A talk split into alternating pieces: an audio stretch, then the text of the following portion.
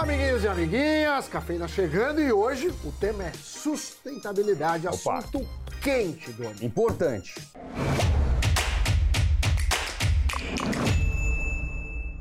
Muitas empresas hoje são maiores do que o PIB de várias nações Sim. e estão diariamente e várias vezes ao dia se relacionando com as pessoas dentro das suas casas. Junto com o tamanho e a importância das empresas, vem também a responsabilidade. Se no passado uma empresa deveria estar focada no seu crescimento e na sua lucratividade, hoje, Sammy Boy, o papel delas na sociedade é visto como mais amplo. Sem dúvida, nesse cenário, o ESG ganha força dentro e fora das empresas, né, nas bolsas de valores. A sigla tem entrado cada vez mais na pauta corporativa e ser uma empresa carbono zero virou o sonho de um número cada vez maior de empresas listadas ou não. Além do consumidor, boa parte dessa demanda vem da preocupação dos investidores com o futuro dos seus investimentos. Afinal de contas, as mudanças climáticas podem prejudicar e até inviabilizar uma série de negócios e, consequentemente, afetar os resultados financeiros de longo prazo. Mas fazer a transição para a economia de carbono zero não é tão simples. E Não. claro, como tudo, não é gratuita. Tem um preço. Uma das medidas para atingir esse patamar é a compra de créditos de carbono. Então, é claro que a pergunta que vem à mente dos executivos é: quanto custa? E quem pagará essa compra?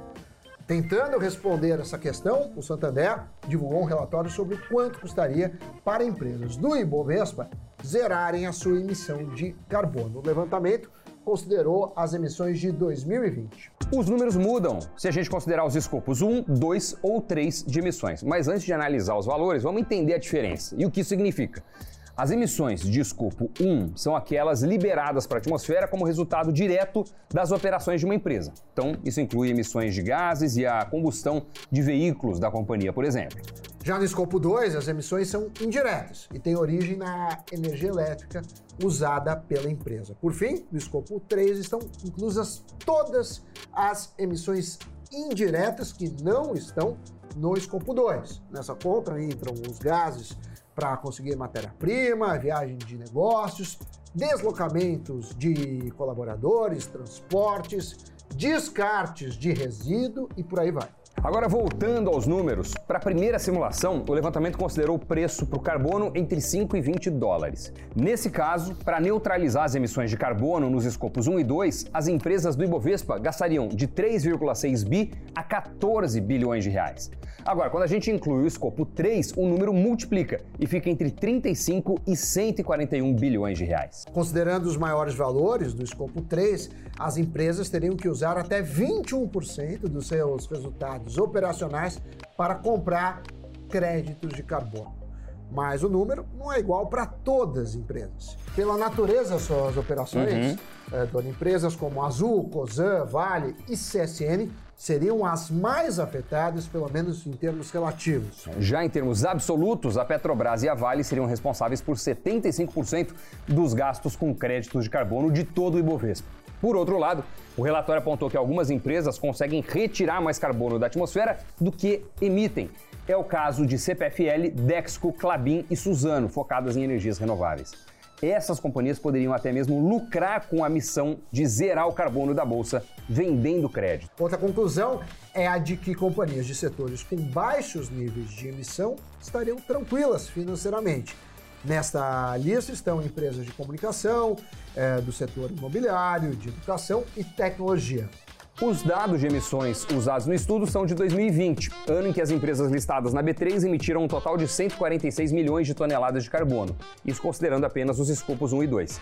Quando a gente inclui o escopo 3, o número salta para 1 bilhão e 400 milhões de toneladas, o que representa 65% de todo o carbono emitido pelo Brasil nesse período. É, mas é preciso destacar que esse levantamento tem ressalvas feitas pelos próprios pesquisadores. Eles afirmam que alguns dados podem ser maiores porque muitas empresas passaram a medir a emissão de carbono apenas recentemente. E outros números podem estar duplicados, considerando que as emissões do escopo 1 e 2 de uma companhia podem estar no escopo 3 de uma outra empresa também listada. Independentemente disso, o Samiboy, o levantamento é um alerta para a necessidade de mais empresas se preocuparem com os níveis de emissão de carbono. Além disso, também escancara o fato de que, apesar de muito importante, esse é um processo que vai custar caro e alguém vai ter que pagar a conta, pelo bem do planeta, pelo bem da própria saúde, dos negócios, dos investimentos. É, vale lembrar que a gente já fez um programa com uma uhum. pesquisa muito relevante apontando para um estudo de duas décadas de professores da Harvard Business School em que é, mostraram como empresas mais sustentáveis geraram maiores lucros aos seus acionistas quando comparadas a empresas que não se importaram com isso. O link vai ficar logo aqui na descrição. E por mais que no Brasil ainda estejamos engatinhando é, nesse assunto, né, em relação é, à Europa e outros países, o tema pauta o mercado e, por conseguinte, as decisões de investimentos. Nos Estados Unidos, isso também ocorre e não vai ter como retroceder e não encarar o problema de forma séria. Muito bem colocado, Sammy Boy. Se este é um tema que você acha interessante, deixe aí o seu like e se inscreva também no nosso canal. E se tiver alguma outra sugestão ligada a esse universo, deixa essa observação, essa sugestão, essa ponderação, essa ideia nos comentários. Dito isso, Doni, só me resta Ele. girar, Doni, de forma sustentável as notícias de hoje. A votação final do projeto de regulação do mercado de criptomoedas foi adiada mais uma vez na Câmara dos Deputados, depois de ter entrado na pauta da sessão de quinta-feira.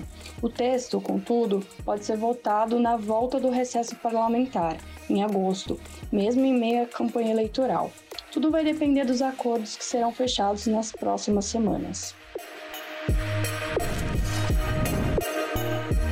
O relatório da medida provisória que propõe novas regras para o pagamento do auxílio alimentação e refeição, o Polinho da Força, decidiu sugerir o fim da exclusividade da distribuição das ajudas pelas operadoras de cartões de convênios e permitir o pagamento dos valores referentes ao benefício em espécie, ou seja, dando às empresas a opção de fazer o pagamento dos benefícios sem intermediação das operadoras de cartões.